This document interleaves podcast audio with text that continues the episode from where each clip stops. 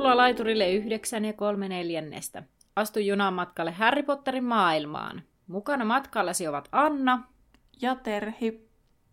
Kuuntelemasi podcast käsittelee kaikkea Harry Potterista. Luemme läpi Harry Potter-kirjat ja yritämme lisätä teidän ja meidän tietämystä velhomaailmasta.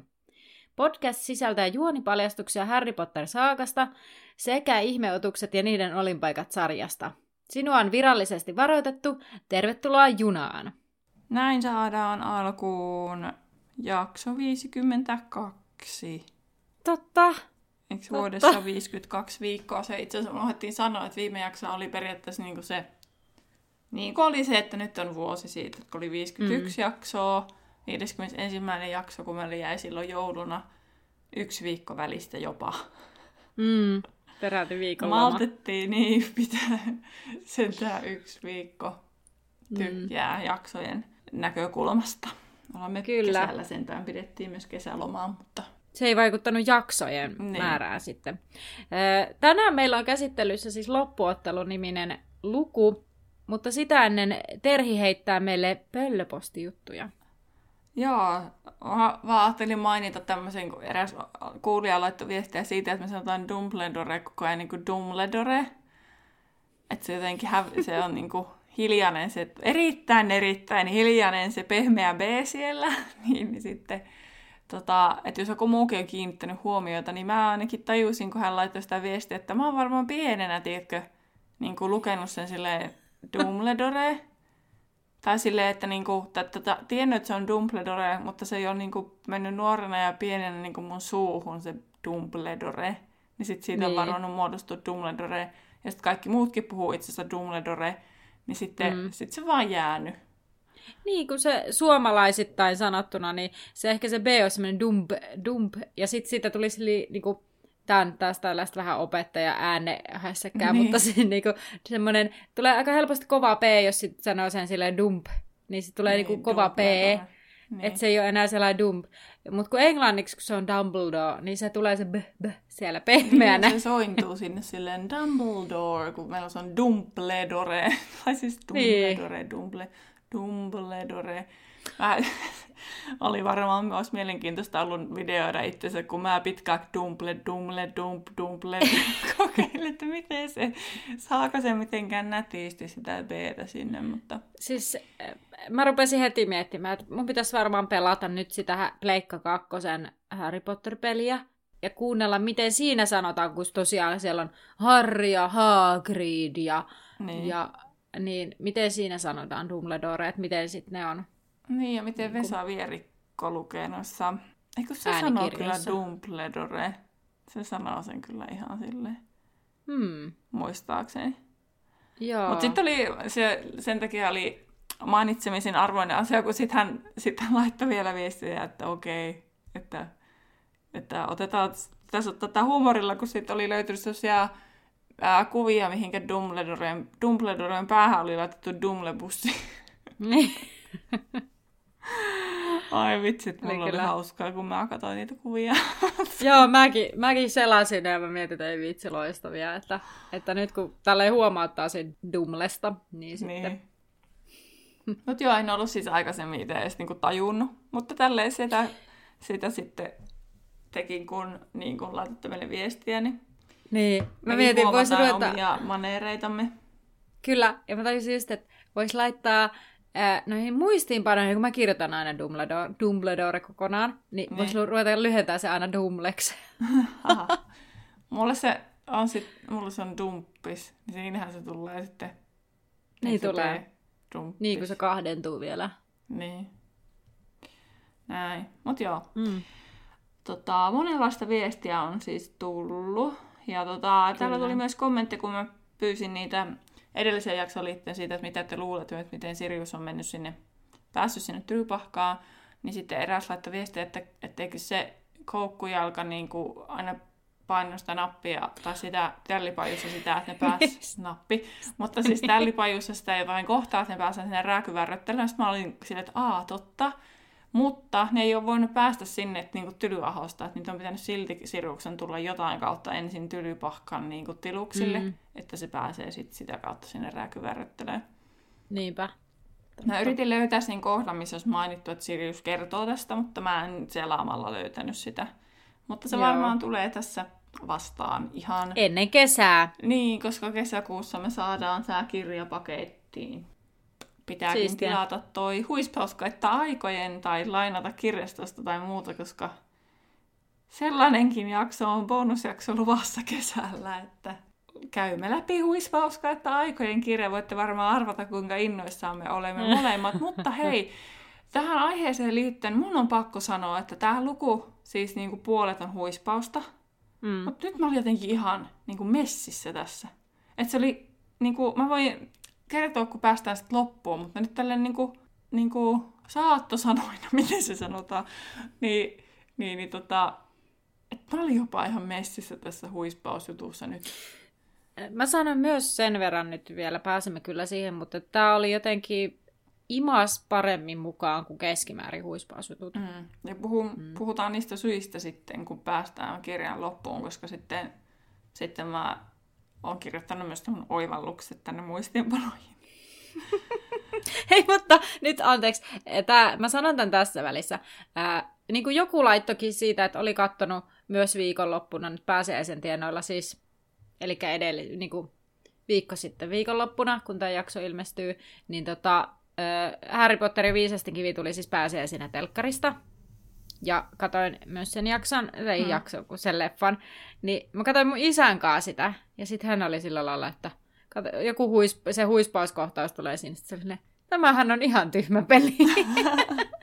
Ja sitten mä olin vaan sillä lailla, niin, kyllä minä sen tiedän. Sitten olin silleen, en tässä ole mitään järkeä. Mä silleen, että niin, no, tää on yksi näkökulma, että tää on yksi mielipide. En sen enempää hänen kanssaan ruvennut siitä keskustelemaan, mutta mä huvitti, kun se oli niin hyvä. Tämähän on ihan tyhmä peli.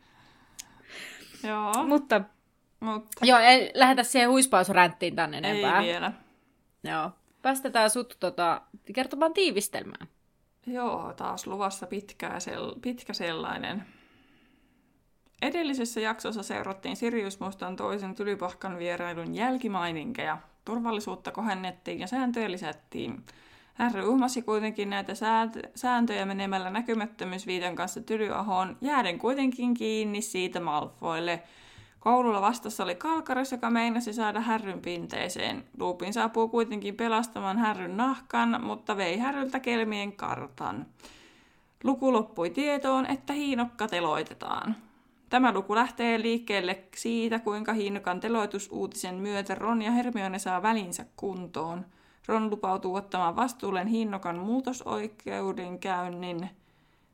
Ja hyvä niin, sillä Hermione on hukkua pääsiäislomalla läksyjensä alle.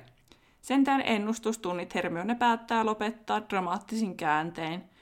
Luvun jännittävin osuus on kuitenkin huispausmestaruuden ratkaiseva loppuottelu, joka rumiin kääntein loppuu rohkelikon voittoon, jolloin niin Wood kuin McCormick pääsevät vuodattamaan odotettuja onnen kyyneleitä.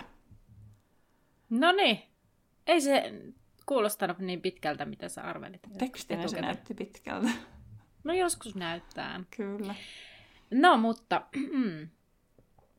luku alkaa tosiaan sillä, että Hermione ojentaa Harrylle kirjeen Hagridilta, jossa lukee, me hävittiin, saan tuoda sen takaisin Tylypahkaan, teloituspäivää ei ole päätetty, Nokkis on viihtynyt Lontoossa, en unohda apua, joka me saatiin sinulta.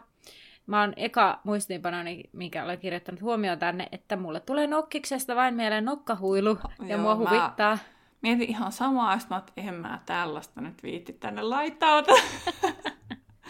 Tää ei liity niinku millään mihinkään, niin mä ehkä nyt laitan tätä nokkahuilua tänne, mutta hyvät sä olit sit kuitenkin laittanut. En ollut aikaa. Mieleyhtymät.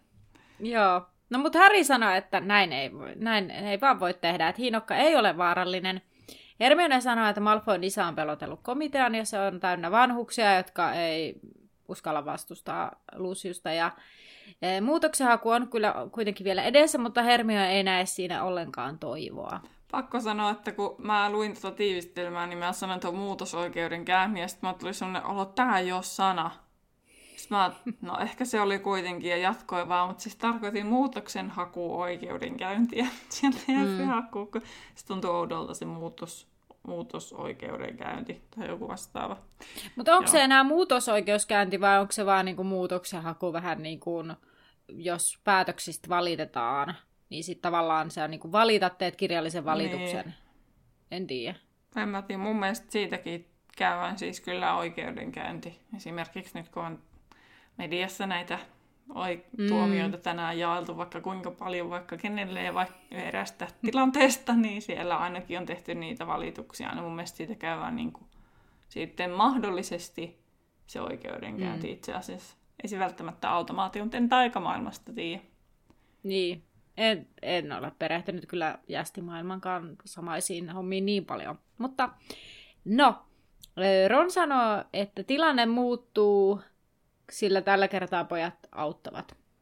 Että siis, että kyllä tämä nyt tästä paremmaksi muuttuu, kun Ron ja Harry auttavat. Ja Hermione halaa Ronia, ja kun Hermione sitten irrottaa lopulta Ronista, niin hän sitten tulee pyytäneeksi anteeksi sitä kutka-asiaa. Ja Ron toteaa, että no se olikin jo vanha, ja ehkä vanhemmat ostaa hänelle nyt sitten pöllön.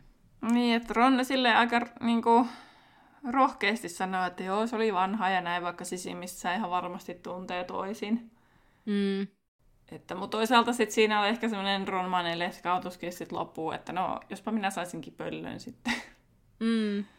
Niin, mutta ihanaa, että ne nyt niinku hautasi tämän sotakirveen. Niin. Että... niin, ja siis mä ymmärsin, että Hermione vaan siis niinku sitä, ei se niinku... Mä ymmärsin, että ei se niinku koukkujalan puolesta, että se on edelleen sitä mieltä, että koukkujalka ei on syytön, mutta että se pahoittelee niinku sitä kutkan kohtaloa. Niin, kyllä. Enemmänkin. Just. Niin, niinpä. Tämä oli jotenkin hellyttävä hetki. No, mustan vierailun jäljiltä tosiaan turvatoimia oli kiristetty ja kolmikko näki Hagridia vain oppitunneilla ja Hagrid oli mennyt ihan turraksi siitä kaikesta ja sitä sanoi, että oli mennyt tuppisuuksi kuulustelussa ja Lucius Malfoy oli puhunut vakuuttavasti ja komitea teki niin kuin Malfoy sanoi ja sitten Ron kertoi, että se muutoksenhaku on edessä ja he sitten kävelee linnaan ja Malfoy kavereinen virnuilee heidän edellään ja Hagrid sanoi, että ei enää mikään auta, että hän aikoo pitää huolen, että Nokkiksen loppuaika on sitten onnellisempaa ja Hagrid lähtee tästä sitten itkien pois. Mun mielestä tässä niinku Ronilla on sellaista hyvää kiivautta tähän asiaan, että mä ymmärrän sen täysin, niinku, miksi se on niin jotenkin ärsyntynyt niistä, varsinkin sitä Luciuksesta, koska se tietää, että se Lucius on sortanut tosi pitkään sitä hänen isäänsä. Että se ei niinku ole pelkästään se niinku hiinokka Hagrid ja Malfoy-juttu, vaan sitten ehkä Ronilla niinku ylipäänsä se sellainen Malfoyn perheen Draco niinku härnää koko ajan häntä ja Harry, ja sitten hän tietää vielä sen, että Lucius niin, ja Hermione toki, ja sitten hän tietää, että Lucius on sen isän perässä aina, ja mollaa sitä isää ja niiden perhettä, että tavallaan se on niin kuin, paljon monisyisempi se Ronin niin kuin, tuntema ärsytys ja jopa vihaa sitä Luciusta ja tilannetta kohtaan, kun sitten hänellä on tämä muukin tausta siinä. Että, kyllä. Että se ei ole niin kuin, vaan silleen mustavalkoinen, että nyt kun nämä on nyt tätä hiinokkaa niin. kohtaan tekee tai yrittää saada sen hiinokan päiviltään, vaan siinä on sitten nämä muutamat muutkin näkökulmat. Kyllä. Ja vähän sama kuin Harrylläkin, mitä avataan sitten siellä myöhemmin tavallaan motiivina voittaa se huispausottelu, niin pelkästään se huispausottelu ei ole se juttu. Lähinnä se, että ehkä voi yllättää, että Ron on niin, että mä hoidan tämän ja mä etin tätä tietoa ja näin. Niin sitten ei se toisaalta yllätä yhtään, kun sitten rupeaa miettimään niitä kaikkia taustoja, mitä siinä on. Niin, kyllä. Että on tavallaan sitä kaunaa vähän kerryttänyt sieltä. Vaikka kauna kuulostaa jotenkin negatiiviselta, vaikka ei se niinku... Tässä tapauksessa Ronilla vaan se on vaan niinku syy tehdä asioille jotakin. No Malfoy ja kumppani katsovat sitten sitä Hagridin poistumista ja sanovat, että mikä vollottaja, että onko mitään avuttomampaa ja että tuonko pitäisi olla opettaja. Ja Harry ja Ron liikahtavat Malfoyta kohti, mutta Hermione ehtii ensin ja kuuluu vain mäiskis. Ja Hermione läimettää Malfoyta päin naamaa. Tämä on ehkä eeppisin kohtaus ikinä, vaikka mä en niin kuin mitään väkivaltaa, siis niin kuin en todellakaan kannusta, enkä mitään, että mikään tilanne pitäisi jotenkin väkivallalla ratkaista. Mutta silti sit saa jotain semmoista ihmeellistä tyydytystä, että se läiskisee sitten naamaan. Semmoinen, että jes! Niin. Että onhan se Draco niin kuin kaivannut kuoppaansa jo aika kauan. Ei se ole toisaalta niinku mikään ihme, että jollakin napsahtaa ja sitten se niinku käy näin. Ja sitten se on jotenkin vielä, että se on Hermione. Siis niinpä. Että ehkä jos... Tämä on ehkä vähän karua, mutta jos joku härry olisi vaikka lyönyt sitä, niin sitten sen tuomitsisi paljon niinku enemmän jostain syystä. Ihan kauheeta. Että miksi se mukaan on sitten jotenkin siistimpää, että nainen sitten päättää ottaa voimat käyttää ja pam. Niin, tai en mä tiedä, onko se, että sen on niinku nainen, vai onko se, että se on nimenomaan se Hermione, jolta sitä ei odota. Että mä veikkaan, että jos me peilattaisiin, se olisikin vaikka joku Neville, joka tulisi. Niin, ja niinku tavallaan niin sekin olisi ihan silleen, wow, totta, hyvä pointti. Niin, että joo. Se on nimenomaan, että nyt en ehkä katsoisi, että se on nimenomaan sukupuolesta, niin. Mutta... Niin, siis tää on jotenkin jännä, mitenkä tätä katsoo sillä lailla. Munkin mielestä on siis jotenkin semmoinen, että jes, vähän voimauttavaa. Niin, kyllä. Vaikka sit ei niinku... sitä väkivaltaa. Niin, ei hyväksy väkivaltaa missään nimessä. Niin, tää on jotenkin jännä, miksi se on just tässä kohtaa, että se tuottaa sellaisen tyydytyksen tunteen. Niin, mysteeri, että mikä siinä on. Sitten. Niinpä. Mut hei, kuulija, jos mua kiinnostaa tietää, että käypä kommentoi tai laittaa meille vaikka viesti tätä, että jos sun mielestä sullekin tulee vähän sellainen samanlainen fiilis kuin mulle ja Terhille tästä, tai jos sulle tulee vastakkainen niin semmoinen heti, että ei noin saa tehdä, tai sellainen selkeä, että ei Dracolle saa tehdä noin, niin mua kiinnostaisi molemmat vähän näkökulmat tässä. No mutta siis Hermione sitten yrittää uudelleen lyödä. Ottaa käden uudelleen iskuun, mutta sanoi, että uskallapa sanoa Hagridia avuttomaksi senkin kurja, senkin ilkimys. Ja Ron yrittää tarttua Hermionen käteen ja Hermione käskee, että näpit irti. Ja Hermione vetää taikasauvan esiin ja Malfoy lähtee sitten tässä kohtaa karkuun. Ja Ron on typertyneen ja ihailevan näköinen. Ja Hermione sanoo, että Harryn on sitten parasta hakata luihuiset huispauksessa. Mä tässä taas rupesin, kun mä luin, niin miettiä, että miten se voi olla huispausfinaali. Mitä mä oon niinku miettinyt, siis mä oon monta kertaa sanonut tässä podcastissa, että se mitä järkeä tässä sarjasysteemissä. Sitten mä menin Googleen, ja sitten mä taas yritin googlettaa, ja mä taas menin sille samalle Quidditch-Potterwiki-sivulle, ja olin siltä, kun ei täältä löydy mitään. Sitten mä kokeilin jotain toista vaikka minkälaisia hakusanoja, vihdoin ja viimein Potterwikista löytyy Tylypahkan se turnaus, niin kuin tavallaan sivusta, missä kerrotaan se, miten se toimii. Kun me ollaan mietitty sitä, että miten ne menee ne pelit ja näin, mutta siis, että sillä ei ole mitään väliä, kuinka monta peliä sä voitat, ja niillä pisteillä vaan on väliä, paljon sä saat yhdestä pelistä pisteet. No monta peliä ne pelaa sitten? Ne pelaa siis, jokainen joukkue pelaa 3 ottelua, eli 6 peliä tulee vuoden aikana, ja sitten niiden, että jos rohkelikko saa vaikka 230 pistettä ekassa pelissä, sitten se lisätään vaikka 160 pistettä toisesta pelistä ja sitten siihen viimeisestä pitää saada riittävästi pisteitä, että sulla on eniten, tiedätkö? Niin, totta, joo. Niin, no, mutta se aina helpottaa toki, jos voittaa, mutta että... tai siis, että siinä mielessä se on vähän outoa, että miksi ne juhlii sitä, että ne voittaa jonkun huispausottelun, mutta kun siinä on just se, että kun sit siitä yhdestä pelistä saa sen 150 pistettä, niin tietysti se kannattaa niinku yrittää voittaa. Että jos sitä ajattelee siitä näkökulmasta, niin sitten siinä on jotain järkeä, että miksi ihmeessä se on niin valtava se pistemäärä, mitä siitä saa, koska muuten siitä voitosta ei ole mitään iloa. Tavallaan. Ja sitten toisaalta tämä myös jollain tapaa ehkä selittää nyt sen varapelaajat ja sen, että miksei vaikka... Tai siis se ei selitä sitä epäloogista, että jollakulla saa olla varapelaaja ja sitten siis jollakulla ei. Tämähän mutta... on käsitelty jo, että kaikilla voi olla varapelaaja, mutta kun rohkelikolla ei vaan ollut härrylle ketään niin, sopivaa etsiä, niin sen takia niillä ei ollut varapelaaja härrylle. No, joo, mutta anyway, siis tämä, että tavallaan se selittää sen, miksi sen pelin voi pelata ilman etsiää, koska sitten tavallaan... Siis niinku, tavallaan edelleenkin pystyt saamaan pisteitä, vaikka et välttämättä niinku saa sieppiä. Niin, kyllä. Mutta sitä mä en ymmärrä, että jos ne häviää... No toisaalta sitten se, että jos ne häviää jonkun pelin, esimerkiksi puuskupuh-peliin, niin sitten se puuskupuh sai sen 150 pistettä ja se on pois rohkelikolta. Niin sitten, että sen takia se on niinku niin huono homma, että sen häviää. Niin. Niin sitten, tiedätkö, kun mä luin tämän, niin sitten mulla jotenkin aukeni silleen, että okei, mä pystyn nyt hyväksyä vähän paremmin tämän ruispauksen, että tässä niin kuin on joku pointti. Mutta sitten mä satuin niin kuin törmäämään myös siihen, että J.K. Rowling on vastannut Twitterissä kysymykseen, että miksi siitä siepistä saa 150 pistettä, että siinä ei mitään järkeä. Niin englanniksi se menee suunnilleen näin, olkaa hyvä, saatte kuulla taas mun ralli-englantia. It makes total sense. There's glamour in chasing an elusive lucky break, but teamwork and persistence can still win the day. Everyone's vulnerable to blows of fate and obstructive people, and success means rising above them. Quidditch is the human condition. You're welcome.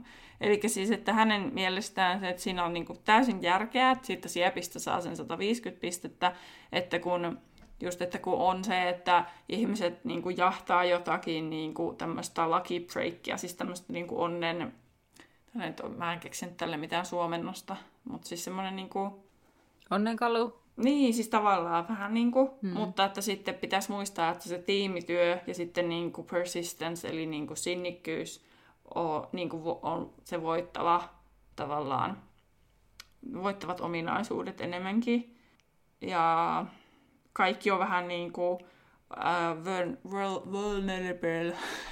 Elikkä haavoittuvaisia. Mä inhoan tätä sanaa. Tosi muusta aikaisemminkin tullut vastaan jossain. Mutta siis haavoittuvaisia niin kuin tämmöisen niin kuin faith... Niin kuin...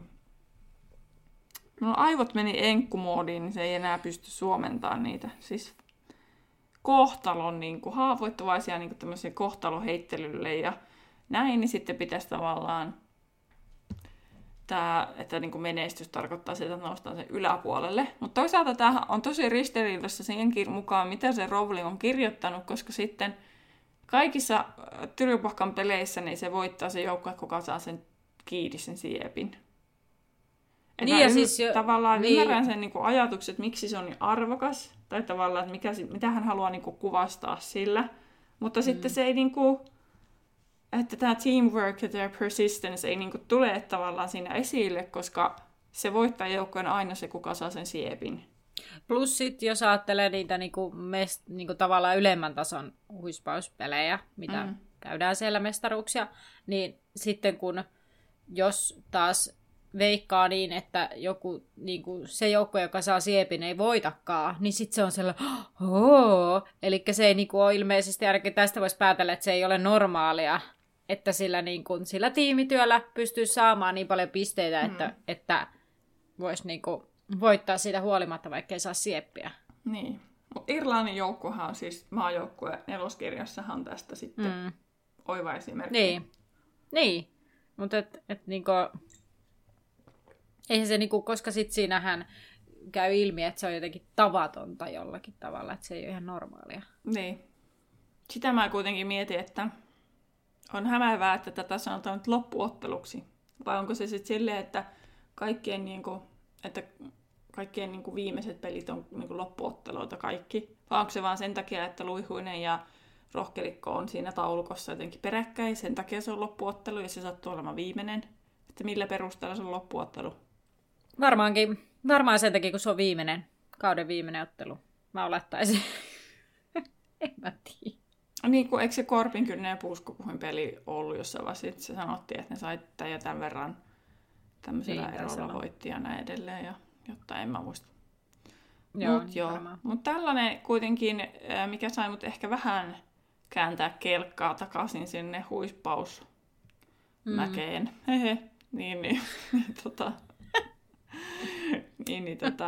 En tiedä, onko se sitten pelkkä alamäki, mutta kuitenkin. Niin. Ei kun ylämäki. Alamäkihän olisi vaan silleen, lasketellaan täältäkin vasti alas, mutta ylämäki on taas sitten vastakkain. Niin. Ei mun niin kielikuvat nyt oikein onnistunut. Kovasti yritin. Joo, no niin. Haluatko sä vielä puhua huispauksesta tässä välissä? En. Noniin, mennään eteenpäin. He kiiruhtuvat siis loitsutunnille. Ja Lipetit sanoo, että pojat myöhästyivät, että he on juuri aloittamassa hilpeytysloitsua ja parit on jo jaettu. Ja sitten pojat huomaa, eli Ron ja Hermione, eli Ron ja Harry, että Hermione on hävinnyt jonnekin, ja Hermione ei sitten näy lopulta koko tunnin aikana. Ja mä ihan pikkasen etin tästä hilpeytysloitsusta, koska se kuulosti niin hilpeältä. Niin hilpeytysloitsun ideana on siis se, että se saa ihmisen niinku tuntemaan olonsa riemuiseksi. Ja tässä luki englanninkielisessä Pottervikissä, että sitä, miten se lausutaan, mikä on sen ne sanat, lausuntosanat, niin sitä ei tiedetä. Mutta sitten jossain oli, suomenkielisessä Pottervikissä oli, että se olisi muka halkinaurus ja se olisi se kutitusloitsu. Ja sitten mä niinku luin, kato ensin se suomenkielisen Pottervikin, niin mä olin silleen, en tiennytkään. Sitten mä etin sen englanninkielisen Pottervikin siitä, ja mä olin silleen, eihän tää se ole näin. Mä en tiedä siis, että onko sit siellä joku virhe, että onko siinä vaan jotenkin vedetty mutkia suoraksi tai siis suomenkielisestä, en tiedä. No mutta hilpeytysloitsu siis, jos sitten sen tavallaan niin kuin yli tekee, tämä ei ole mikään suomenkielinen sana, tämä on niin paha anglismi, mutta siis sillä lailla tavallaan, tekee sen niin kuin tavallaan liiallisesti, niin se sitten saattaa saada aivan hysteerisen naurukohtauksen ihminen. Ja tämän on keksinyt tämän loitsun Felix Summerby noin 1450-1500-luvun alkupuolella, että sillä välillä. Tämän verran löysin tästä. Lounaalle mennessä Ron toteaa, että hilpeytysloitsu olisi tehnyt Hermionelle hyvää. Hermione ei näy kuitenkaan lounaallakaan, ja Ron pohtii, että onkohan Malfoy tehnyt jotain hänelle, ja pojat menevät sitten turvapeikkojen ohi oleskeluhuoneeseen, josta he löytävät Hermionen pöydän äärestä täydestä unesta, ja sitten Harry herättää hänet. Ja Hermione hätkähtää hereille ja kysyy, että mitäs meillä on seuraavaksi. Ja Harry sanoo, että ennustamista, mutta vasta 20 minuutin kuluttua. Ja hän kysyy, miksei Hermione ollut loitsuissa. Ja Hermione parahtaa ja silleen, mä unohdin loitsut. Ja pojat ihmettelee, että miten se on mahdollista, kun hän oli luokan ovella heidän kanssaan. Ja sitten Hermione kysyy, että oliko Lipetit vihainen ja voi ei, ja että hän oli unohtanut kaiken Malfoyn takia. Ja Ron sanoi, että Hermione kyllä sekoaa kohta, kun se yrittää aivan liikaa. Ja Hermione sanoi, että en yritä, että mä vaan erehdyin. Ja Hermione lähtee pyytämään anteeksi Lipetitiltä ja lupaa tavata pojat ennustustuntia ennen siinä luokan ulkopuolella. Ja tapaakin heidät siellä. Tässä muuten alkaa näkyä se Hermionessa se, että vaikka sen saa sillä ajankääntäjällä lisää aikaa, niin se ei silti tarkoita sitä, että niinku, tai että se ei ole niinku hyvä juttu, että kun se aivot ei tosiaan nollaudu missään välissä, että sulle tulee vaan lisää aikaa, kun sun aivot joutuu olemaan semmoisessa työskentelytilassa, että se palautuminen jää niinku kokonaan. Että jos ajateltaisiin niinku kiinalaisen ajattelun mukaan, niin sitten, että se ollaan koko ajan sitä yang-tilaa ihan hirveästi, mutta se tasapainottava jing puuttuu kokonaan. Niin sitten, eli se palautuminen jää ihan minimaaliseksi. Niin, eli tavallaan vuorokaudessa tunnit vähän niin kuin lisääntyy, mutta kun sitä ei käytä nukkumiseen, niin tavallaan se, niin kuin, jos mä veikkaan, että jos niin kuin vuorokaudessa olisi enemmän tuntia, niin ihmiset varmaan nukkus enemmän tai tarttisi enemmän unta jaksaakseen sen valveillaoloajan. Niin sen takia tavallaan tämä ei nyt sitten, mä oon aina ihaillut tätä ajankääntää, mutta mä oon nyt tämän myötä vähän kallistunut silleen, että se ei ehkä oiskaan ihan pitemmän päälle kovin järkevää, että välillä joissain tilanteissa se voisi olla ihan kätevä paikoitellen käytettynä. Mutta niin, mutta on siinä sekin, että mun mielestä toisaalta on vaarallista, että ihmiset puhuu sitä, että olisipa päivässä enemmän tunteja, koska ne just puhuu sitä, että olisi enemmän tunteja, tehdään ne joku 1 miljoona asiaa, mitkä niillä on niinku tavallaan tekemättä. Et mä en usko, että ihmiset käyttäisi yhtään sen enemmän aikaa nukkumiseen, koska ongelma on jo se, että ihmiset ei nuku tarpeeksi ja koko ajan joudutaan puskea kaiken maailman unitutkimuksia ja tietoa, että ihmiset alkaisi nukkua vähintään sen 7 tuntia yössä. Niin sitten, että mun mielestä on vähän jopa vaarallista, että ajatellaan, että olisipa tässä lisää niin kuin tunteja tässä päivässä. Että mun mielestä tämä Hermione osoittaa erittäin hyvin sen, että niin kuin, miksi se ei kannattaisi. Että siitä pitäisi priorisoida paremmin sitä niin kuin olemassa olevaa aikaa jo, että sitten saa sitä lepoa. Se on ihan totta. Mutta itse asiassa ne tilanteet, kun mä olisin kaipaillut ajankääntäjää, niin siis on ollut puhtaasti sellaisia, että on ollut 3 kivaa asiaa päällekkäin. Ja sitten on pitänyt tehdä se päätös, että mikä näistä on se, mikä, niin kun, tai mikä on velvoittavin ja valittava se. Että sitten mulla on ollut just vaikka, että on 3 eri kaupungissa sellainen asia, mistä tavallaan niin kuin tekisi mieli olla tosi kovasti paikalla. Mutta ei ole sellaista ollut nyt hetkeen, kun ei saa olla missään paikalla. Mulla taas on just ollut sellaisia, että mulla on joku lista, mitä pitäisi tehdä, jos tuntuu, että en kerkeä tehdä sinä aikana, mikä on, niin sitten vaan toivoisi, että olisipa enemmän aikaa tässä päivässä. Mutta se on mun ongelma, kun mä teen kaiken aina viime tipassa. Niin, se priorisointi on tärkeää. No mutta Hermione siis harmittelee, että häneltä jäi nämä hilpeytysloitsut välistä, ja sitten sitä saatetaan kysyä kesän kokeessa, kuten Lipetit oli ilmeisesti vihjannut. No sitten kiipeää sinne tornikamariin ja näkevät pöydillä kristallipalloja, ja Ron voikaisee ja pohtii, että eikö niitä pitänyt käsitellä vasta ensi vuonna. Ja Harry sanoo, että ei kannata ruikuttaa, että hän on vaan tyytyväinen, ettei enää ennusteta kädestä, sillä Punurmio on kavahtanut siis, joka kerta, kun on nähnyt Harryn käden. Just, nimenomaan.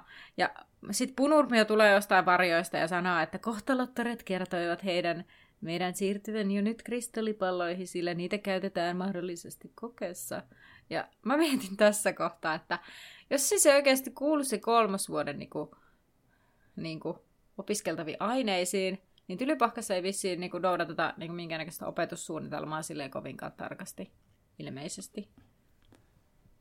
Niin, en tiedä. Kai niillä nyt jonkunlainen on, koska Kalkaros taas kritisoi, että kyllä 3-luokkalaisten pitäisi olla pimeyden voimalta suojantumisessa käynyt ja nämä asiat.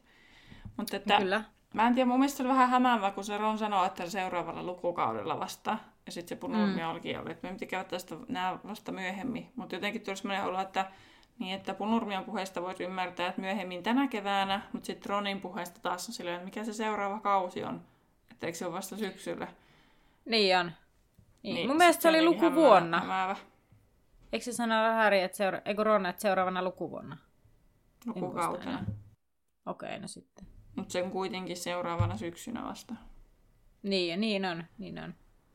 Mutta siis niin. Tässä varmaan ensimmäistä kertaa Hermionen kanssa samaa mieltä, niin kuin täysin samaa mieltä Punurmion suhteen, että mä vähän ollut ärsyyntynyt siitä, miten se suhtautuu Punurmioon, mutta tässä, että Punurmio itse ennustaa, että kokeessa ehkä kysytään näitä, niin haloo, sä teet sen kokeen itse.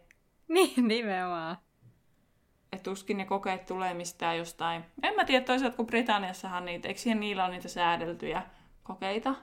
Saattaa mutta toisaalta, kun ei siellä ole Britanniassa kuin yksi velhokoulu, niin miten ne säätelisi niin standardoista? Niin kuka kokeita? Sitä säätelisi? Kuka niitä säätelisi? En mä tiedä, taikaministeriössähän voisi olla joku opetusministeri, mutta ei niillä ole. Punurmio sitten neuvoa, kuinka kristallipallon tulkinta oli hienostunut taito, ja heidän tulisi ensin harjoitella, kuinka he puhdistavat sisäisen silmänsä harjoittelemaan tietoisen mielen ja ulkoisen silmien rentoutusta, mikä kuulostaa ihan meditaatiolta, ja mitä enemmän tässä kerrotaan tästä asiasta, niin sitä enemmän se on niin kuin meditaatiota. Ja kun sitten esimerkiksi tämäkin, että moni kokee just tällä niin kuin Harry, että kun ensimmäisiä kertoja meditoi, että sitten tulee, että tämä on ihan typerää, niin sitten kun ei pidä edes, että tulee se ajatus ja siihen ei saa edes tarttua, se vaan pitää antaa liukua ohi.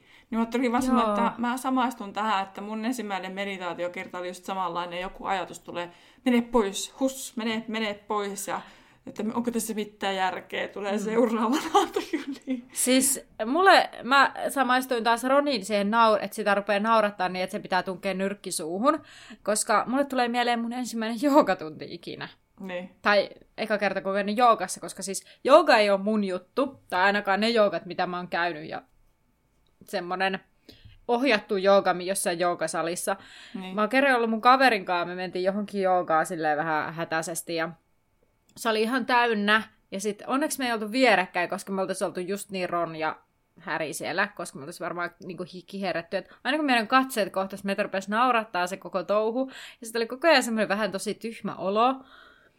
Mutta että se ei mua vakuuttanut. Toki mä oon käynyt jonkun yhden toisen kerran myös joogassa, ja se oli vähän parempi kokemus, mutta että mulle tuli niin elävästi mieleen se, että jotenkin ei pysty edes katsoa kaveria silmiin, kun naurattaa vaan kaikki, se koko tilanne, että ei, silloin ei ainakaan inspannut mua.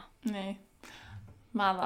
Itse mä tykkäisin joogata enemmänkin, mutta mulla on semmoinen ongelma kaikessa, että mä en vaan saa aikaisiksi. Niin, se olisi ihan sika hyvä se jooga. mä tiedän sen monella tavalla itselleni, omalle keholle, niin se olisi erittäin tärkeääkin jopa. Niin sitten ei vaan saa aikaiseksi. Niin. Joo, siis sellainen, mulle taas just sellainen, tiedätkö, yksin, että katsoo vaikka joku harjoittaja jostakin, yksin kotona tehtävä jooga. Sellainen olisi mulle, koska siis ensinnäkin yksi, minkä takia se sellainen salijooga-homma ei toimi, niin koska mä inhoan ryhmäliikuntatunteja. Niin. Semmoisia, että sit no se on se syy. Niin, mä voin antaa sulle vinkkejä hyvistä joogatileistä subessa. No niin, hyvä. Hyviä. Hyvä. Joo. Mä voin haastaa sut semmoiseen 30 päivän joogahaasteeseen, katsotaan kumpi pääsee pidemmälle siinä. Mä pääsin starttiin ja sitten se loppui jo. Joo, no ehkä mä voin sen voittaa. No Hermionen mielestä tää kaikki on ihan täysin ajan hukkaa, hän voisi käyttää ajan johonkin hyödyllisempään. Tulee mieleen, että Hermione kyllä tarvitsisi tämmöistä pientä meditaatiohetkeä. Mutta siis itse asiassa siitä vielä sanoo, että eihän se sitten, kun tuntuu koomiselta, että ne Punurmio sanoo, että ensin pitää harjoitella se sisäisen silmän hiljentämistä ja muuta, ja silti ne yrittää tulkita niitä palloja jo. Tai siis, että siinä ei mitään järkeä. Niin siis mun mielestä se, että kun hän sanoo, että jopa tämän tunnin lopulla joku saattaa nähdä, että teidän täytyy kovasti harjoitella, ja tämän tunnin lopulla mä voin, että aika lyhyt aika harjoitella jotain sisäisen silmän hiljentämistä, vai ulkoisten silmien hiljentämistä, sisäisen silmän avaamista, mä en enää muista mikä se. Siis ulkoisten silmien rentoutusta. Joo. Niin. Ja sisäisen silmän herättämistä varmaan tai jotain. No mutta sitten Ron ennustaa sitten vitsikkäästi, että illalla tulee sankka sumu. Tämä oli mun mielestä hyvä vitsi Ronilta. Ja mä olisin ihan samalla tavalla Harryn ja Hermionen kanssa rävähtänyt nauraa. Mutta siitä seuraa se, että Punurmiolla menee hermo. Hän tulee sitten kolmikon pöydän luokse ja Harry tiesi jo, mitä oli tuloillaan. Että sieltä tulee taas kalmakoirasettiä ja sitten hän se aloittaakin. Ja Hermione on silleen, että voi hyvänen aika, ei taas sitä älytöntä kalmakoiraa. Joo, mutta mun on pakko sanoa, kun Punurmio tulee siinä sen pöydän luo ja sanoo, että sinä häiritset selvännäkijän värähtelyjä. Sanoiko se siis Ronille sen, kun se Ron heittää sen vitsin? Koska sitten tavallaan niin kuin yleensähän se on se Hermione, kenestä se ajattelee, että joka ei niin kuin osaa. Niin se on vähän hämmentävä, että se meni sen pöydän luo ja sanoo sinä. Mä mietin, että kukahan näistä. Niin, että kenelle se sanansa osoittaa. Niin. Varmaan sille Ronille, kun se sai ne muut nauramaan. Niin, varmaankin. No sitten Punurmio kääntää katsensa Hermionen ja ikäväkseen joutuu sanomaan, että jo heti alkumetreillä oli ollut varma, että ei Hermionella ollut aineesta ennustamisen taidon vaatimuksiin, eikä ole tavannut ketään, kuka olisi yhtä maallinen. Ja Hermione ottaa sitten laukkunsa ja jättää kurssin kesken näyttävästi luokasta poistuen. Mikä nyt on kaikilla tavoin järkevää, että hän jättää sen kesken. Niin on.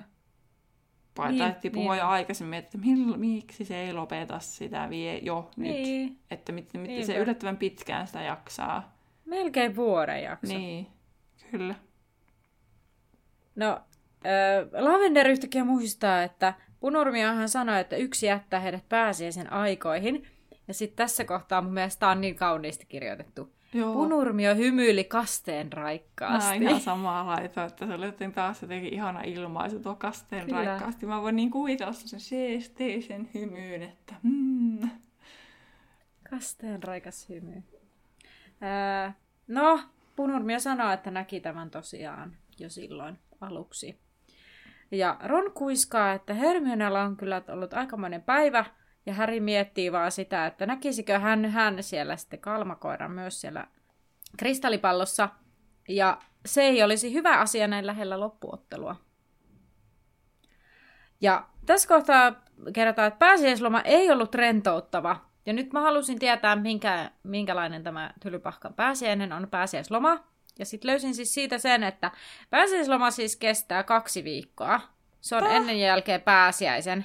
Joo, eli se alkaa niinku tavallaan vähän niin kuin palmusunnuntaina ja loppuu sitten, niinku, nyt kun nauhoitetaan, niin tulevana sunnuntaina vähän niin kuin. Vähän niin kuin eurooppalainen pääsiäinen. Joo, mutta Euroopassahan pääsiäisloma on pitkä. On, mutta sehän alkaa siis, sehän on niinku tää viikko tavallaan on lomaa niillä.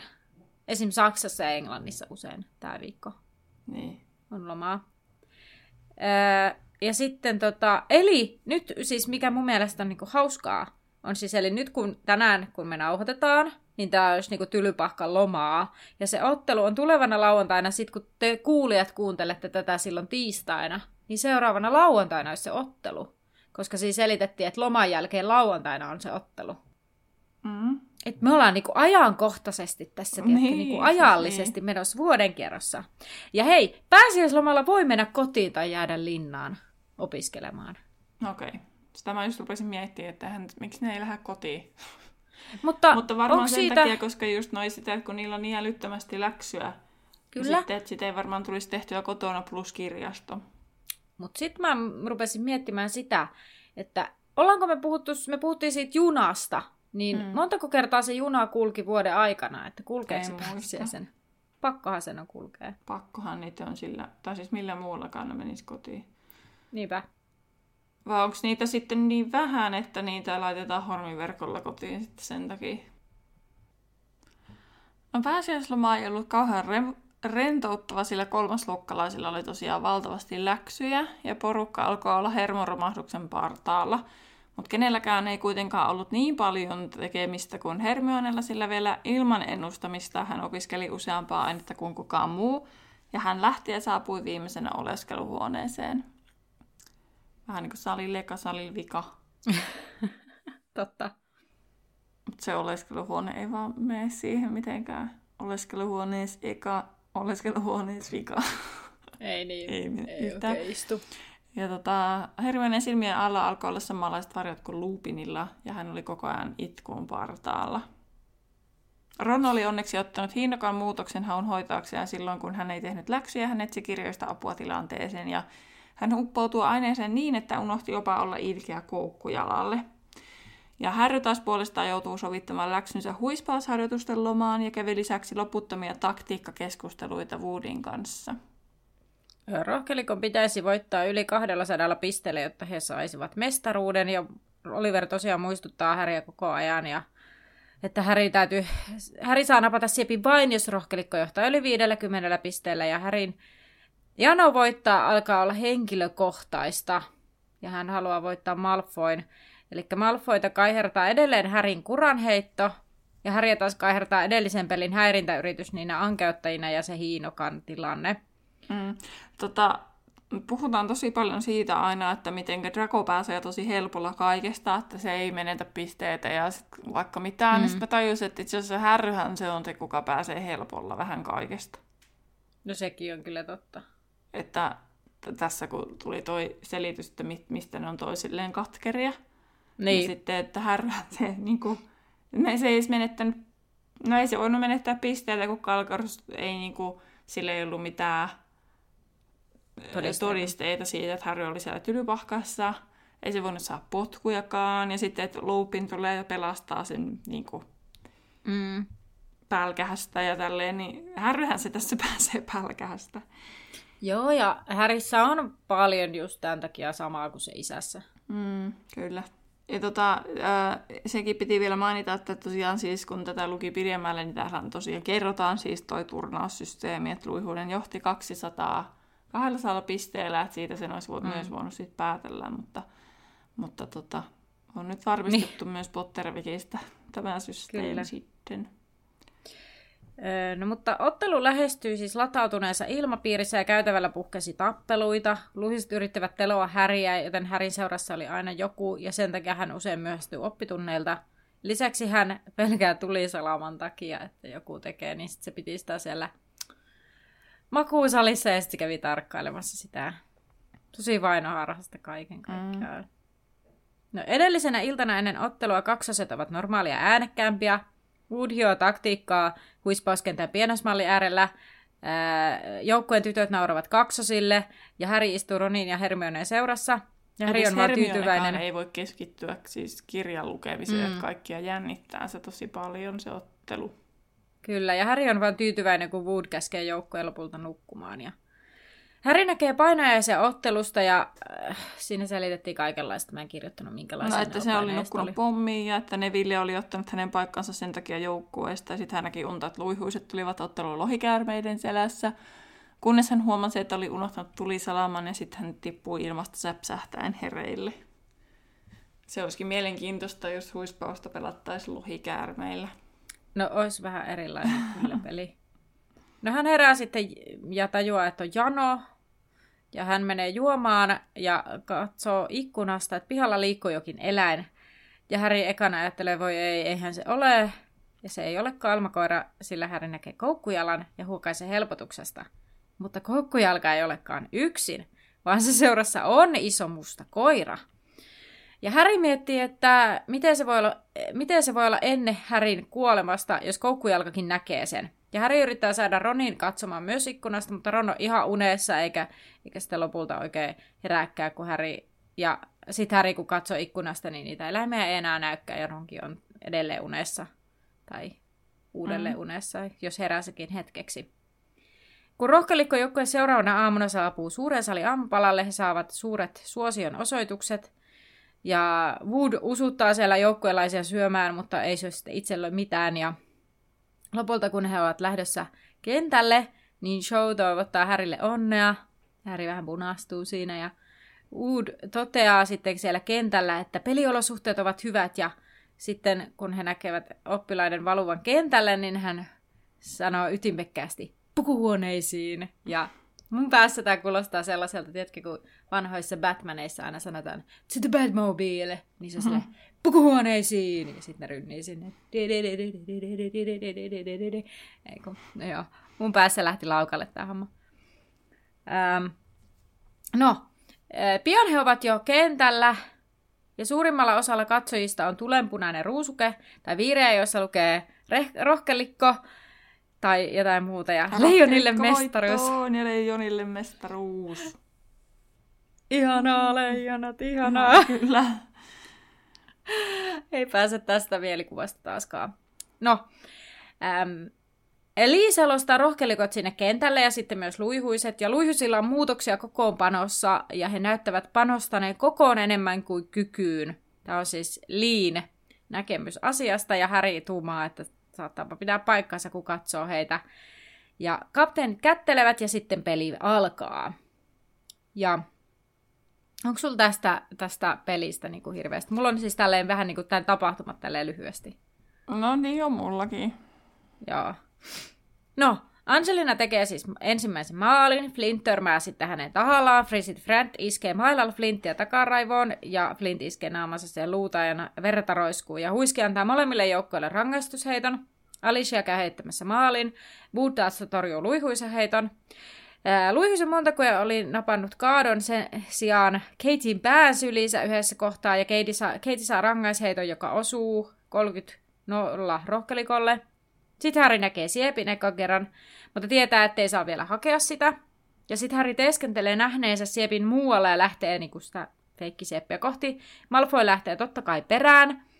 Ja ryhmyt huiskivat Harryn korvan juuresta.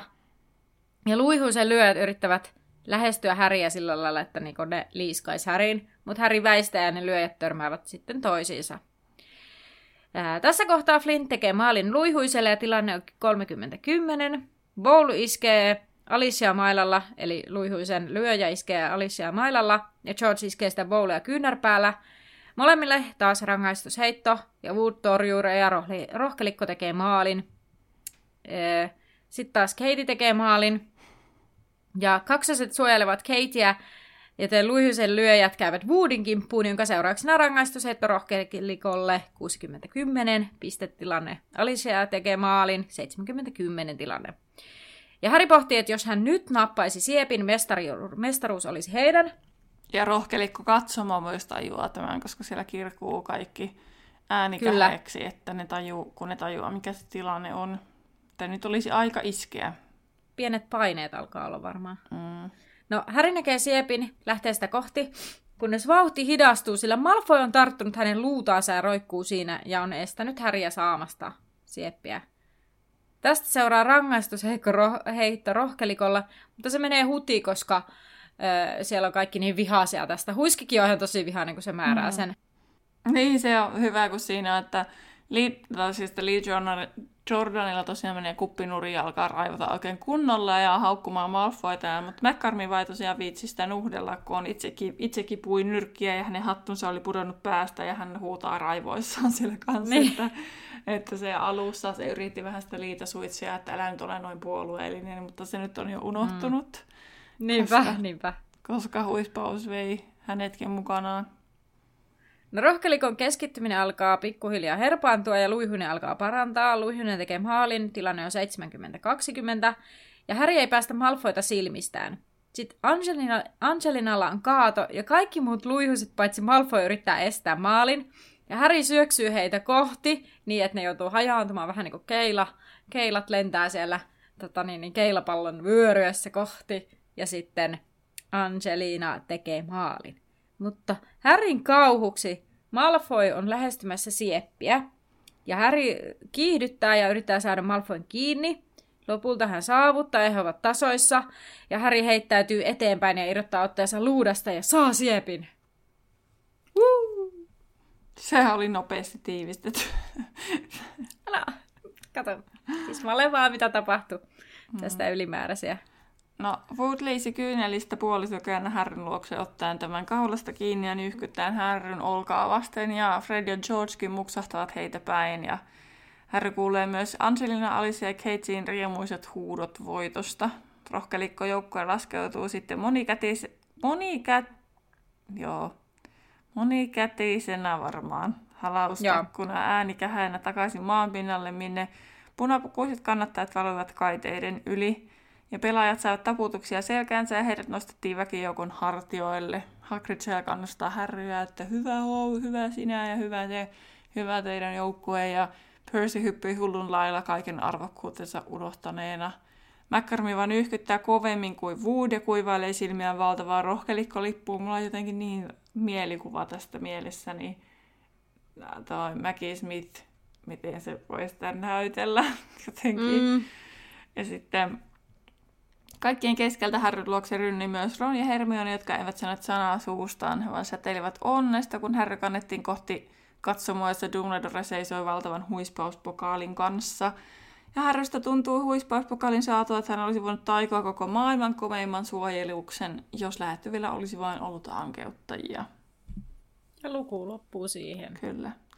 Onnellinen luvun loppu. Kyllä, pitkästä aikaa ei ole sellaista cliffhangeriäkään. Niin, niinpä. Mutta siis nyt päästään siihen, että miksi tämä mun mielestä oli niinku huispauksen näkökulmasta myös hyvä, ei tämä, että nyt tuli vähän järkeä ehkä tuohon pisteytykseen.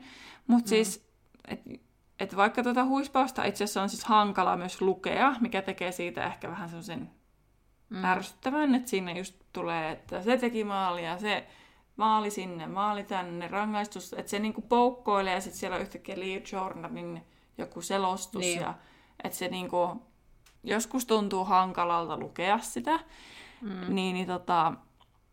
kun se poukkoilee niin paljon, niin oli tää silti tosi jännittävää, että se oli osattu nyt niinku kirjoittaa hyvin.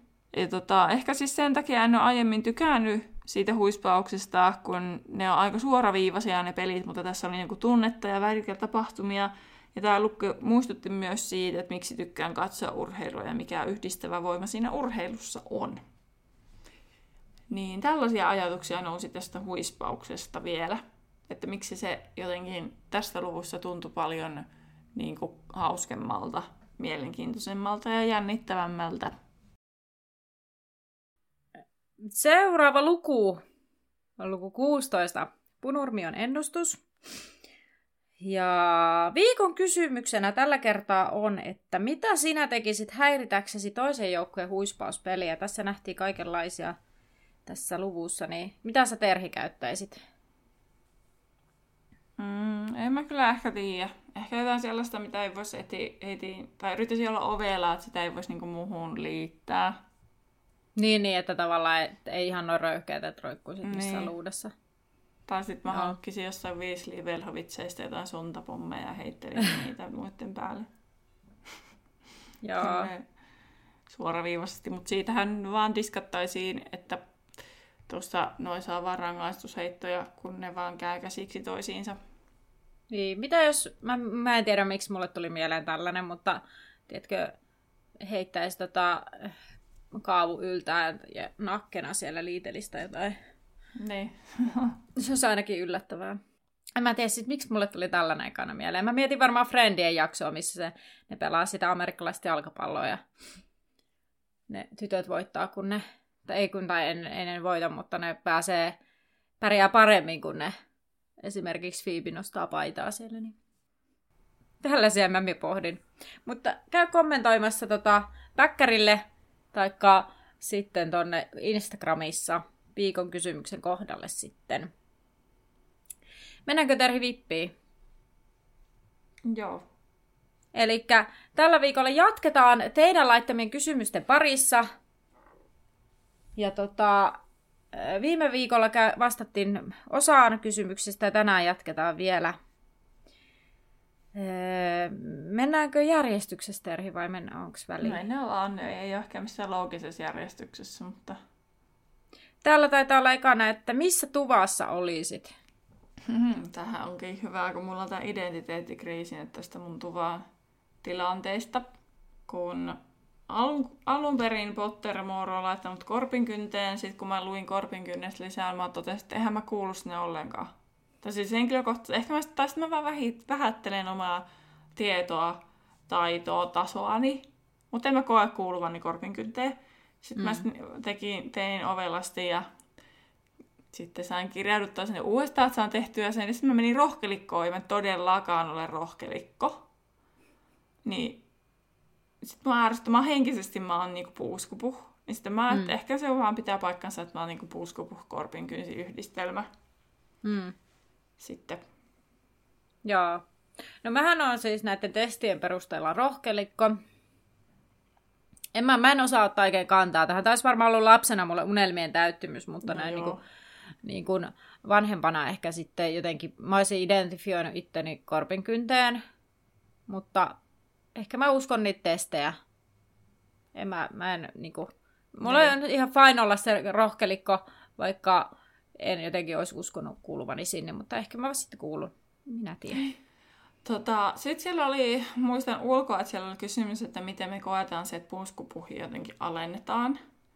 Niin sitten tälleen henkisenä puuskupuhina, niin mä olen iloinen siitä, että nyt tämä Fantastic Beasts and Where to Find Them, ihmeotukset ja niiden olinpaikat, niin kuin kautta tavallaan se puuskupuhien maine on parantunut. Mutta kyllähän se niin kuin on ollut tosi ilkeetä, että se on ollut vaan siellä, että ne on vaan sellaisia nyssyköitä, tässyköitä. Se on... Jollain tapaa semmoinen jämätupa, niin. Minne päätyy ne, mitkä ei kuulu oikeasti mihinkään muuhun. Vaikka siellähän on ihan sikaa niin kuin, tärkeitä niin kuin, piirteitä ja niin kuin, tavallaan kyllä, sellaisia niin kuin, arvostettavia piirteitä ihmisessä. Että eihän sinnekään pääse kuka tahansa. Että kenellä niinpä korostuu sellaiset piirteet. Niin kaikki puuskupuhit, niin ylpeitä kyllä alkaa vaan itsestänne. Kyllä, joo, en mä niinku... Mä en ymmärrä, miksi kirjoissa ollaan jotenkin tosi niin nihkeitä niiden suhteen. Mutta kiva, että ne saa vähän sitten semmoista niin kuin ylennystä ja arvoon antoa vähän enemmän sitten niiden Fantastic Beast-leffasarjan myötä. Joo, täällä on tällainen kysymys, miten velhomaailmassa opitaan lukemaan. Ja eikö se nyt mene niin, että koska ne on kotikoulussa siihen asti, kunnes pääsee tylypahkaan. Niin kotona opetetaan lukemaan ja kirjoittamaan. Kyllä. Tämmöiset perustaidot, mitä meillä opetetaan alakoulussa. Niin, näin me olemme ymmärtäneet. No hei, mitkä on meidän lempilainaukset Potterista? Siis Dumbledoren. Nyt mä rupean koko ajan korjaa itseäni. Dumbledoren kaikki on mun lemppareita. Joo, Dumbledore can be found even in the darkest of times if one only remembers to turn on the light. Ja sitten tämä on toinen. It does not do to dwell on dreams and forget to live. Ja tämäkin. We must all face the choice between what is right and what is easy. Niin nämä Dumbledoren. Ja sitten, anteeksi kielenkäyttäni, not my daughter, you bitch. Se on mun lemppari, sit niinku, minkä tiedät, että se on varmana kirjassa. Sitten yksi, mikä on Hagridilta itse asiassa. Täällä on tämmönen yksi hyvä.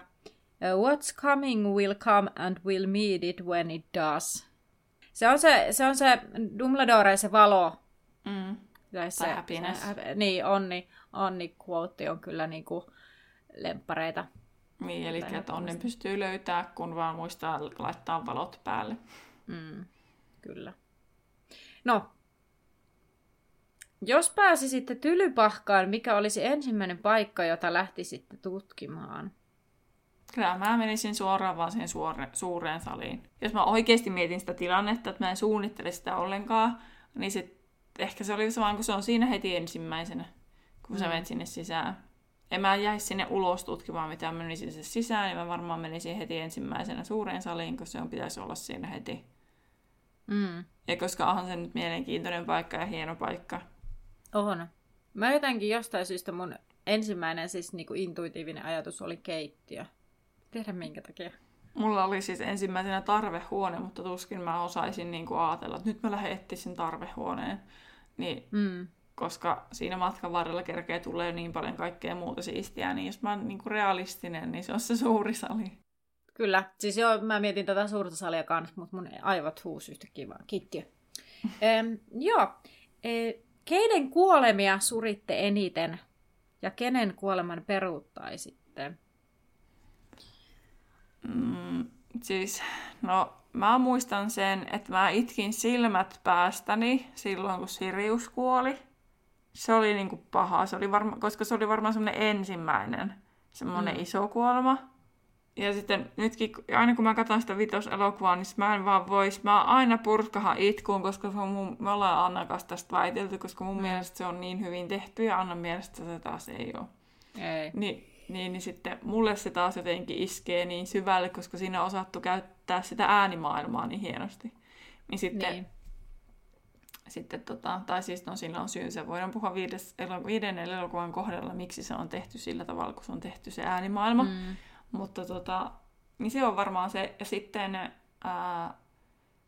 sitten semmoiset, niin kuin, että oli yllätys, joten se oli niin pahaa, niin oli Dobby. Ja sitten toi Fred varmaan. Siis itse asiassa ihan siis kaikki, ketkä kuoli siis viimeisessä kirjassa, niin se oli yhtä itkemistä, siis se kirjan loppuosa varsinkin mulle. Mä mun täytyy sanoa, että ehkä eniten, mikä mulla on niin kuin aiheuttanut semmoisen järkytyksen, kun on kuollut, on Dobby. Vaikka niin kuin mä oon sanonut, että se ei silloin kakkoskirjassa sykähdytä se hahmo mua millään tavalla, niin jotenkin se sen kuolema aiheutti musta suurimman tunnereaktion. Mä luulen, että se oli tai siis itse mä tiedän, että se oli se, että se tuli niin puskista, kun vaan joku voi tulla. Samoin Hedwigin kuolema silloin. Ai niin, Hedwigin kuolema! Se oli ihan kauheata. Totta. Mä olin unohtanut koko Hedwigin kuolema. Voi ei. No joo. Ja sitten, kenen kuoleman peruuttaisitte, niin mä varmaan sanoisin, että sen Hedwigin tai Dobbyn. Mä mietin tätä joskus silloin, kun nämä kysymykset tuli. Mutta silloin mä mietin, että no, periaatteessa niin kuin Fred olisi ehkä, koska se kaksosten välinen tuska siitä, että se oma kaksonen kuolee varsinkin tollasessa, niin on varmasti ihan kauheata. Mutta sitten mä ymmärrän toisaalta senkin, että on aika epärealistista, että kaikki Weasleyt selvisi hengissä sota-ajasta. Ja sitten, minkä takia myös sitten yhden Weasleyn piti kuolla. Sehän oli se peruste Rowlingilla sille. Ja sitten toinen mietin Lupin ja Tonks, että se ei ole reilua, että sinne jää se niin kuin, taas yksi orpo. Mutta sitten mä niin kuin, tavallaan senkin ymmärrän. Mutta mä ehkä silti sanoisin sen Lupinin, koska siis jotenkin tuntuu niin hullulta, että se Lupin vihdoin ja viimein se elämä on niin kuin päässyt raiteille ja kaikki, ja sitten se on niin epäreilua, että se ei kerkeä ikinä niin kuin nauttia sitä elämästä. Vaan niin kuin tunteet tulee nytkin jo pintaan. Niin sitten ehkä se on sellainen, mikä mua niin kuin harmittaa niin kuin silleen Lupinin elämän kannalta tosi paljon. Tietyllä tavalla härryn näkökulmasta toivottavasti se Hedwig ei olisi menehtynyt. No siis se Hedwig on just jos ajattelee, niin se Härin pitkäaikaisin kaveri ja sitten jotenkin tuli niin traagista. Niin. Onneksi Hagrid ei, koska siis se olisi ollut varmaan kaikista pahin, jos Hagrid olisi kuollut. Se olisi ollut ihan hirveää. Joo. No sitten hei! Kaikkia isähahmoja sentään pitänyt. Hei, no kuka on sun lempipahis? Siis mä tykkään siitä, miten Dolores Pimento on kirjoitettu, koska kaikki vihaa sitä, niin sen takia se on mun lemppari. Joo, mä sanon myös saman, että Voldemort on niinku, se on vaan paha. Siis niin. Se on sellainen arkkityyppi pahasta tietyllä tavalla. Niin. Pimento on niin imelän paha, että se on niinku jotenkin... Ah! Niin, no sitten tuli myös kysymys, että kuka on inhokkihahmo niin sanotusti hyviksistä? Eli ei lasketa Pimentoa tai Luciusta tai Dudleya tai tällaisia selkeästi tämmöisiä vähän niinku pimeitä hahmoja. Hmm. Tämä onkin vaikeampi, koska mulla ei tavallaan ole mitään inhokkia. No ehkä sitten Toffee mua ärsyttää, varsinkin kun mennään sitten sinne 5. kirjaan. Jotenkin mä se ärsyttää muutenkin, kun se... Joo, se mua ärsyttää nyt, kun mä rupean miettimään, niin Toffee, mä vastaan sen. Siis mä... Taikaministeriin. Joo, musta tuntuu, että... jollain tapaa mua on aina ärsyttänyt Cedric Diggory. Mä en tiedä miksi. Mutta se ärsyttää, vaikka sen kuolema suretti mua tosi paljon. Mm. Tai ei tosi paljon, se on ehkä väärin sanottu, mutta siis suretti mua. Mutta mä en tiedä, siinä hahmossa on jotain vähän ärsyttävää. Mm. Se on vähän liian kultapoika ehkä. Mä kaipaan jotain rosvaa. No Shawshank kanssa vähän semmoinen. Joo. Jotenkin vähän silleen. Vaikka siis toisaalta nyt kun niinku esim. Luki siitä sen masennuksesta ja kaikesta sellaisesta, niin sitten ymmärtää häntä niinku jotenkin enemmän. Mm. Se, mutta Toffee on kyllä, se mua ottaa pannuun.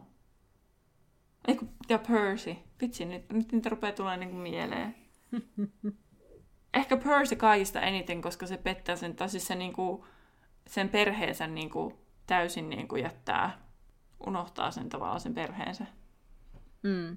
Niin, niinpä. Koska ne edustaa jotain sellaista, mitä hän ei haluaisi olla. Ja niinpä. Percy edustaa persoonana ehkä sellaisia asioita, mitä mä en arvosta. Mm. Että mennään niinku, tavallaan maine ja kunnia edellä. Unohdetaan sitten niinku, ne... muut siitä ympäriltä. Niinpä. Kyllä, sekin on siis hyvin ärsyttävää, rasittava hahmo monin puolin. No hei, täällä on nyt tällainen, voidaanko pohtia Terhi tää yhdessä tämä kysymys, koska tää on nyt tämmöinen VIP-tutkintomainen kysymys. Joo. Kerro ainakin 5 paikkaa kautta huonetta, jota kerrotaan kirjassa, mutta ei näytetä elokuvassa. Siis keittiö on yksi paikka. Joo. Mutta mun on tosi vaikea keksiä. Oliko se niinku tylypahkan? No ei, tässä vaan kerro ainakin 5 paikkaa huonetta, joita kerrotaan kirjassa, mutta ei näytetä. Hei, se Pyhämungon sairaala. Totta. No niin, sähän keksit näitä enemmän. No näköjään lähti tälleen. Onks Viistokujalla tai siellä suunnalla joku paikka? No, mä mietin kanssa Viistokujaa. Madame Puttifoodin kahvilaa ei näytetä. Eikä postitoimistoa. Joo. Tylyahasta. Hei, miten Sekon pilapuoti? Ei sitäkään. Joo. Sitten hei. Näkyy vaan hunaa ja herttua ja rääkyväröttelyä 3 luuden vartta. Joo.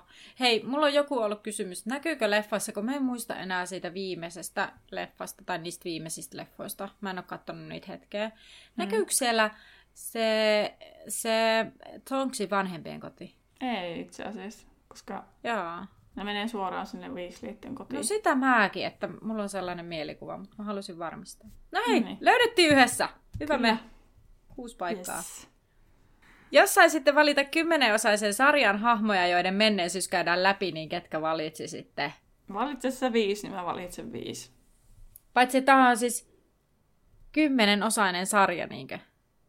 Ei tarkoita meitä. Mä ymmärsin silleen, että jokaisessa jaksossa saisi uusi hahmo.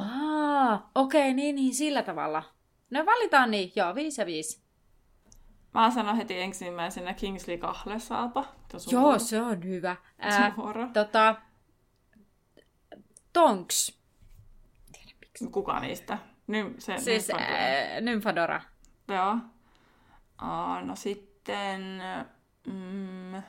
Aikaisemmin mä ärsytän nyt Toffee, koska olisi mielenkiintoista tietää, että miten se on päätynyt semmoiseksi, kun se on. Joo. Sitten mä sanon Peter Piskuilan. Kyllä mä haluaisin Dumbledoresta semmoisen oikein syväluotaavan jakson. Vaikka se sitten... aika syväluotaavasti käydään, mutta silti. Pimento. Hei, Victor Krum. Joo. Toi se... Bobaus, onko siinä se rehtori? Mikä se on? Toi Madame Maxime. Niin. Hei, Hagrid. Joo. Mä haluaisin Petunian. Joo. Hyvä. No hei, milloin katoitte kautta luitte ekan kerran Harry Potterin? Mä kakkosluokalla luin ensimmäisen Potterin. Salaisuuksien kammion. Joo. Mä olen muistaakseni 3. tai 4. kun mä oon lukenut Viisasten kiven ja mä oon ollut, se on ollut vuotta 2000 todennäköisesti. Joo. Tai onko ja... 3. 2. tai 3. Muistelen, että 2. Ja ekan leffan oon kattonut silloin leffateatterissa silloin 20 vuotta sitten. Mä en päässyt katsoa leffaan sitä, että mä oon kattonut DVDltä sen sitten monta kertaa. No joo, sen jälkeen kyllä, mutta mä oon käynyt ihan leffateatteriin katsoa sen silloin, kun se ilmestyi. Atskabanin vanki oli ensimmäinen, minkä mä kävin leffateatterissa katsoa, mä kävin katsoa sen 2. Joo, hei, voin kertoa sellaisen muiston siitä Salaisuuksien kammiosta, että siellä kyllä otti pannu, kun siellä oli lukutaidottomia lapsia siellä yleisössä, koska siellä, niin mä muistan se kokemus, kun siellä kysyi, mitä se sanoo? Isi, katso, tuo puu liikkuu. Mä olin ihan silleen, ei, olkaa hiljaa. Näin positiivisesti mä oon silloin suhtautunut tämmöisiin lukutaidottomiin lapsiin. No joo. Sitten. Pitkälle on tultu. Mikä on teidän lempi Harry Potter-kirja? No kyllä mä oon päätynyt siihen, että se viimeinen on mun lemppari. Nyt kun on luettu tätä, vaikka on tääkin siis hyvä, mutta kyllä se viimeinen on mun lemppari. Siis mä oon miettinyt myös, että mä tykkään siitä 6. myös. Että varmaan tää on sellainen pitkäaikainen lemppari. Niin, kyllä. Mä en osaa ehkä päästä irti tästä niin kirjana. Mutta se 7 on myös kyllä tosi hyvä. Mikä on lempihahmo, ei niin päähahmoista? On Luna. Koska mä en laske sitä semmoiseksi, ei se ole mikään päähahmo. Ei olekaan. Ja... No Luna on kyllä. Mä en kykene sanomaan ketään muuta. Ei sitä tarvikaan, koska Luna is the best. Jos saisit tavata jonkun hahmoista oikeassa elämässä, kenet haluaisit tavata? Mä olisin varmaan tavattu Dumbledoren. Kyllä mä joko Harryn tai Ronin veikkaisin, että haluaisin tavata. Että... Mä en. Mä en tiedä. Mä en Dumbledoren. Mä en tiedä, mitä sen kanssa osaisi keskustella, mutta olisi siistiä silti tavata. Mä haluaisin heittää läppää Roninkaan. No sitten... Ei, kun Arthur Weasley, niin sen kanssa olisi hauska puhua kaikki jästijuttuja, kun se on ihan fiiliksissä kaikesta. No se on kyllä totta. Joo. Täällä on sellainen toive tai kysymys, ajetaanko jossakin vaiheessa tehdä YouTube-kanava, missä näkyisi meidän kasvot, mutta ei ole ainakaan näin suunnitteilla. Niin, täällä oli pyyntö, että voidaanko tehdä joskus bonusjakso Instagram-livenä, että pääsis kommentoimaan reaaliajassa, niin kaikki on mahdollista. Kyllä, kaikki on mahdollista. Kyllä. Hei, kiitos näistä kysymyksistä. Nyt vastattiin kaikkiin, mihin tässä ajan puitteissa kyettiin. Muutamia jäi vielä vastaamatta, mutta me voidaan varmaan sellaisia aiheita, mitkä liittyy esimerkiksi Weasleyt ja J.K. Rowling itsessään, niin puhutaan niistä varmasti myöhemmin lisää. Niin emme nyt käytä tällä kertaa aikaa siihen, koska jakson pituus on jo melkoinen. Niin... Palaamme siis asiaan ensi viikolla. Kyllä. Seuraavan luvun merkeissä. Niin, ja seuratkaa tosiaan meitä Instagramissa, nimellä Laituri Podcast. Niin kannattaa laittaa seurantaan se meidän Instagram, koska me pidetään semmoiset NS Podcast Week-viikot molemmat. Että ensin on Terhin viikko, ja sitten on Annan viikko. Ja siitä, että miten me tehdään tätä meidän podcastia. Ja sen takia pidetään omat, koska meillä on aika erilaiset tyylit, erilaiset aikataulut, miten me tehdään. Sitten osa toivoo silleen kevyesti, että minkälaista meidän arki muuten on. Niin sitten katsotaan, en nyt hirveästi laiteta niistä, mutta painotetaan nyt sitä podcastin tekemistä. Koska Siellä joku sanoikin hyvän pointilta viesti, että todellakin kiinnostaa, koska monien haave on aloittaa oma podcastin tekeminen, niin sitten, että mitenkä pienellä loppujen lopuksi pystyy ruveta tekemään podcastia, niin kuin mekin ruvettiin tekemään. Mm, näinpä, kyllä. Mutta eli kuuntele ja kiva, kun oot mukana.